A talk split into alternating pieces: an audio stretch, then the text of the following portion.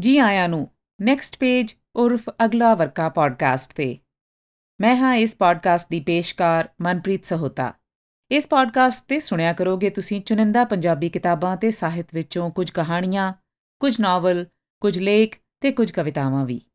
ਤੇ ਇਸੇ ਪੋਡਕਾਸਟ ਤੇ ਲਿਖਾਰੀਆਂ ਨਾਲ, ਕਲਾਕਾਰਾਂ ਨਾਲ ਗੱਲਾਂ ਬਾਤਾਂ ਵੀ ਕਰਿਆ ਕਰਾਂਗੇ। ਤਾਂ ਫਿਰ ਸ਼ੁਰੂ ਕਰਦੇ ਹਾਂ। ਅੱਜ ਪਹਿਲੇ ਐਪੀਸੋਡ ਵਿੱਚ ਪੇਸ਼ ਹੈ ਸੰਤ ਸਿੰਘ ਸੇਖੋਂ ਦੀ ਕਹਾਣੀ ਪੇਮੀ ਦੇ ਨਿਆਣੇ। 20 ਕੁ ਸਾਲ ਪਹਿਲਾਂ ਦੀ ਗੱਲ ਹੈ, ਮੈਂ 7 ਵਰੇ ਦਾ ਸੀ ਤੇ ਮੇਰੀ ਵੱਡੀ ਭੈਣ 11 ਵਰੇ ਦੀ। ਸਾਡਾ ਖੇਤ ਘਰੋਂ ਮੀਲਕ ਦੀ ਵਿੱਥ ਤੇ ਸੀ। ਅੱਧ ਵਿਚਕਾਰ ਇੱਕ ਜਰਨੈਲੀ ਸੜਕ ਲੰਘਦੀ ਸੀ, ਜਿਸ ਵਿੱਚੋਂ ਜੰਗਲੀਆਂ, ਪਠਾਣਾ, ਰਾਸ਼ੀਆਂ ਤੇ ਹੋਰ ਪਰਦੇਸੀਆਂ ਦਾ ਕਾਫੀ ਲਾਂਘਾ ਸੀ। ਅਸੀਂ ਸਭ ਨਿਆਣੇ ਜਿਨ੍ਹਾਂ ਨੂੰ ਰਾਸ਼ੀਆਂ ਤੋਂ ਘਰ ਬੈਠਿਆਂ ਵੀ ਡਰ ਆਉਂਦਾ ਸੀ, ਇਸ ਸੜਕ ਵਿੱਚੋਂ ਦੀ ਕਿਸੇ ਸਿਆਣੇ ਤੋਂ ਬਗੈਰ ਲੰਘਣ ਤੋਂ ਬਹੁਤ ਭੈ ਖਾਂਦੇ ਸਾਂ। ਪਰ ਟੰਟਾ ਇਹ ਸੀ ਕਿ ਦਿਨੇ ਇੱਕ ਦੋ ਵੇਲੇ ਸਾਨੂੰ ਖੇਤ ਬਾਪੂ ਤੇ ਕਾਮੇ ਦੀ ਰੋਟੀ ਫੜਾਉਣ ਜ਼ਰੂਰ ਜਾਣਾ ਪੈਂਦਾ ਸੀ ਤੇ ਸਾਡੀ ਅਵਸਥਾ ਹਰ ਰੋਜ਼ ਇੱਕ ਮੁਸ਼ਕਲ ਘਾਟੀ ਲੰਘਣ ਵਾਲੀ ਹੁੰਦੀ ਸੀ। ਅਸੀਂ ਆਮ ਤੌਰ ਤੇ ਘਰੋਂ ਤਾਂ ਹੌਸਲਾ ਕਰਕੇ ਇਕੱਲੇ ਹੀ ਤੁਰ ਪੈਂਦੇ, ਪਰ ਜਦ ਸੜਕ ਦੋ ਤਿੰਨ ਘੁਮਾਂ ਦੀ ਵਿੱਥ ਉੱਤੇ ਰਹਿ ਜਾਂਦੀ, ਤਾਂ ਨਹਿਰ ਸੂਆ ਟੱਪਣ ਲੱਗੇ ਪਠੋਰਿਆਂ ਵਾਂਗ ਖਲੋ ਕੇ ਆਸੇ-ਪਾਸੇ ਤੱਕਣ ਲੱਗ ਜਾਂਦੇ। ਤਾਂ ਜੋ ਕਿਸੇ ਪਿੰਡੋਂ ਆਉਂਦੇ ਜਾਂਦੇ ਸਿਆਣੇ ਦੀ ਸ਼ਰਨ ਲੈ ਕੇ ਇਸ ਭੈ ਸਾਗਰ ਨੂੰ ਤਰਨ ਜੋਗੇ ਹੋ ਜਾਈਏ। ਸਾਡੀ ਮਜ਼ਹਬੀ ਤਬੀਅਤ ਵੀ ਕੁਝ ਇਸ ਕਿਸਮ ਦੀ ਸੀ ਕਿ ਅਜਿਹੇ ਡਰ ਸਾਡੇ ਸੁਭਾਵਾਂ ਦਾ ਹਿੱਸਾ ਬਣ ਗਏ ਸਨ। ਅਸੀਂ ਘਰ ਸਿਆਣਿਆਂ ਕੋਲੋਂ ਨਰਕ ਸਵਰਗ ਦੀਆਂ ਕਹਾਣੀਆਂ ਹਰ ਰੋਜ਼ ਸ਼ਾਮ ਨੂੰ ਸੁਣਦੇ। ਸਵਰਗ ਤਾਂ ਸਾਨੂੰ ਖੇਡ ਤੋਂ ਬਾਹਰ ਕਿਤੇ ਘੱਟ ਹੀ ਪ੍ਰਾਪਤ ਹੁੰਦਾ, ਪਰ ਨਰਕ ਦੇ ਹਰ ਥਾਂ ਖੁੱਲੇ ਗੱਫੇ ਮਿਲਦੇ। ਸਭ ਤੋਂ ਵੱਡਾ ਨਰਕ ਮਦਰਸਾ ਸੀ ਤੇ ਜੇ ਉਸ ਤੋਂ ਕਿਸੇ ਦਿਨ ਛੁੱਟ ਜਾਂਦੇ, ਤਾਂ ਖੇਤ ਰੋਟੀ ਦੇਣ ਜਾਣ ਦਾ ਨਰਕ ਪੇਸ਼ ਆ ਜਾਂਦਾ।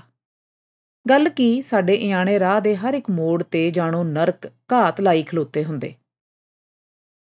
ਖਬਰੇ ਇਸ ਸੜਕ ਦਾ ਭੈ ਸਾਗਰ ਲੰਘਣ ਕਰਕੇ ਸਾਨੂੰ ਖੇਤ ਜਾਣਾ ਨਰਕ ਲੱਗਦਾ ਸੀ, ਜਾਂ ਖੇਤ ਰੋਟੀ ਲੈ ਜਾਣ ਲੱਗੇ ਇਸ ਸੜਕ ਨੂੰ ਲੰਘਣਾ ਸਾਨੂੰ ਭੈ ਸਾਗਰ ਦਿਖਾਈ ਦਿੰਦਾ ਸੀ।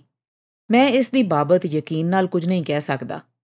ਇਹ ਮੈਨੂੰ ਪਤਾ ਹੈ ਕਿ ਖੇਤ ਸਵਰਗ ਸੀ ਤੇ ਖੇਤ ਰੋਟੀ ਲੈ ਜਾਣ ਦੀ ਖੇਚਲ ਨਰਕ ਤੇ ਉਹ ਜਰਨੈਲੀ ਸੜਕ, ਵਿਚਕਾਰਲਾ ਭੈ ਸਾਗਰ। ਸਿਆਲ ਦੇ ਦਿਨ ਸਨ।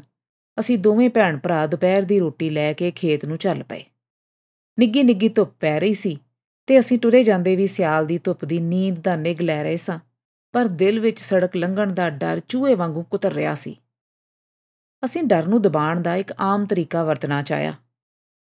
ਭੈਣ ਮੈਨੂੰ ਕਹਾਣੀ ਸੁਣਾਉਣ ਲੱਗ ਪਈ। ਇੱਕ ਸੀ ਰਾਜਾ, ਉਹਦੀ ਰਾਣੀ ਮਰ ਗਈ। ਮਰਨ ਲੱਗੀ ਰਾਣੀ ਨੇ ਰਾਜੇ ਨੂੰ ਕਿਹਾ, ਤੂੰ ਮੈਨੂੰ ਇੱਕ ਕਰਾਰ ਦੇ। ਰਾਜੇ ਨੇ ਪੁੱਛਿਆ, ਕੀ?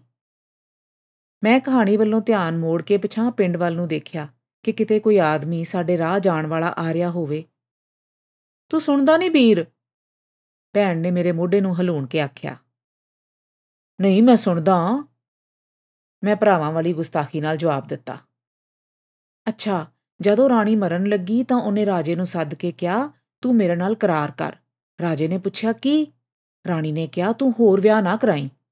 ਸੱਚ ਦੱਸਣਾ ਭੁੱਲ ਗਈ, ਰਾਣੀ ਦੇ ਦੋ ਪੁੱਤ ਤੇ ਇੱਕ ਧੀ ਸੀਗੇ। ਸਾਨੂੰ ਰਾਜਾ ਤੇ ਰਾਣੀ ਆਪਣੇ ਮਾਪਿਓ ਵਰਗੇ ਹੀ ਪਾਸਤੇ ਸਨ। ਜੇ ਸਾਡੀ ਮਾਂ ਮਰਨ ਲੱਗੇ ਤਾਂ ਸਾਡੇ ਪਿਓ ਨੂੰ ਵੀ ਇਹ ਬਚਨ ਦੇਣ ਲਈ ਆਖੇ, ਇਹ ਖਿਆਲ ਸਾਡੇ ਅਚੇਤ ਮਨ ਵਿੱਚ ਕੰਮ ਕਰ ਰਿਹਾ ਹੋਵੇਗਾ। ਮੈਨੂੰ ਉਹ ਧੀ ਆਪਣੀ ਭੈਣ ਲੱਗੀ ਤੇ ਉਹ ਦੋ ਪੁੱਤ, ਮੇਰਾ ਆਪਣਾ ਆਪ। ਮੇਰੀ ਭੈਣ ਪਿੰਡ ਵੱਲ ਦੇਖ ਰਹੀ ਸੀ।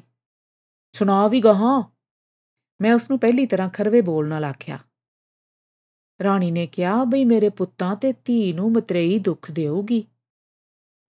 ਭੈਣ ਨੇ ਹੋਰ ਵੀ ਮਿੱਠੀ ਤੇ ਹੋਰ ਵੀ ਤ੍ਰੀਮਤ ਬਣ ਕੇ ਦੱਸਿਆ। ਇਸ ਕਰਕੇ ਉਹਨੇ ਰਾਜੇ ਤੋਂ ਇੱਕ ਕਰਾਰ ਮੰਗਿਆ। ਰਾਜੇ ਨੇ ਕਿਹਾ, ਚੰਗਾ, ਮੈਂ ਕਰਾਰ ਦਿੰਨਾ।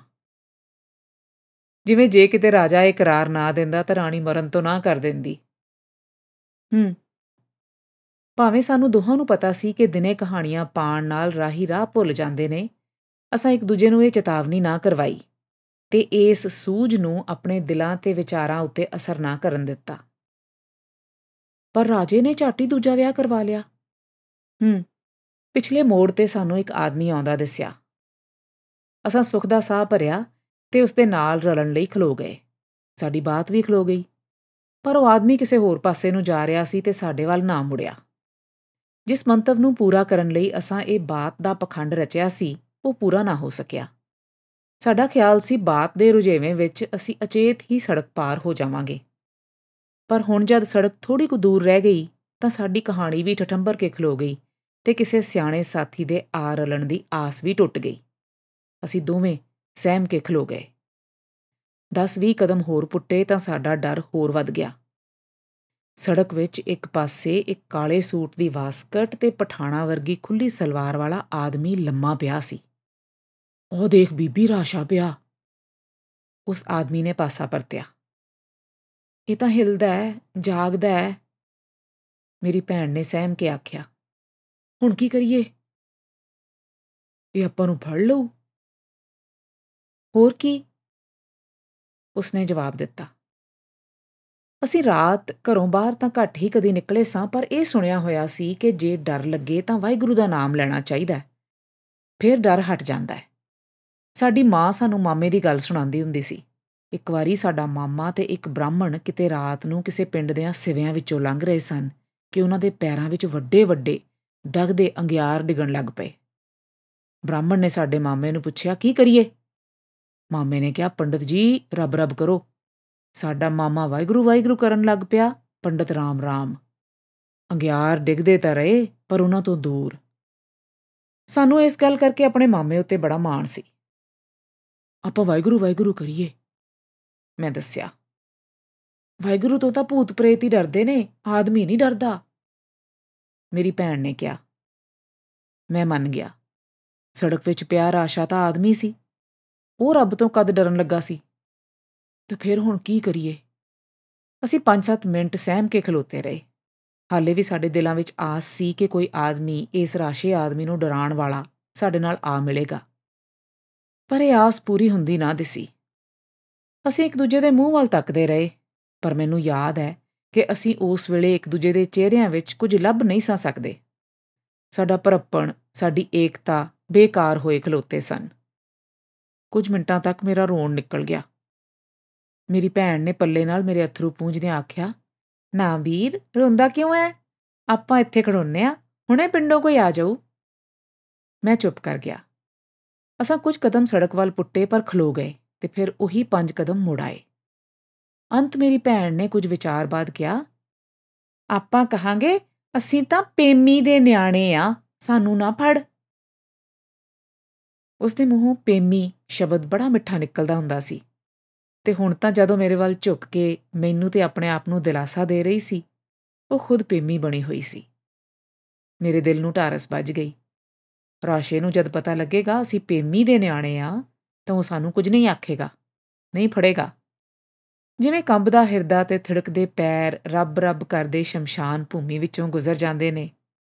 ਜਿਵੇਂ ਹਿੰਦੂ ਗਊ ਦੀ ਪੂਛ ਫੜ ਕੇ ਭਵਸਾਗਰ ਤਰ ਜਾਂਦਾ ਹੈ। ਅਸੀਂ ਪੇਮੀ ਦਾ ਨਾਮ ਲੈ ਕੇ ਸੜਕ ਪਾਰ ਹੋ ਗਏ। ਰਾਸ਼ਾ ਉਸੇ ਤਰ੍ਹਾਂ ਉੱਥੇ ਹੀ ਪਿਆ ਰਿਹਾ। ਤੁਸੀਂ ਸੁਣ ਰਹੇ ਸੀ ਸੰਤ ਸਿੰਘ ਸੇਖੋਂ ਦੀ ਮਸ਼ਹੂਰ ਕਹਾਣੀ ਪੇਮੀ ਦੇ ਨਿਆਣੇ। ਆਵਾਜ਼ ਮਨਪ੍ਰੀਤ ਸਹੋਤਾ ਮੇਰੇ ਇਸ ਪੋਡਕਾਸਟ ਨੈਕਸਟ ਪੇਜ ਉਰਫ ਅਗਲਾ ਵਰਕਾ ਤੇ ਤੁਸੀਂ ਸੁਣ ਸਕਿਆ ਕਰੋਗੇ ਪੰਜਾਬੀ ਸਾਹਿਤ ਵਿੱਚੋਂ ਕਹਾਣੀਆਂ ਨਾਵਲ ਲੇਖ ਤੇ ਕਵਿਤਾਵਾਂ ਅਗਲੇ ਐਪੀਸੋਡ ਤੱਕ ਵਿਦਾ ਛੇਤੀ ਮਿਲਦੇ ਆਂ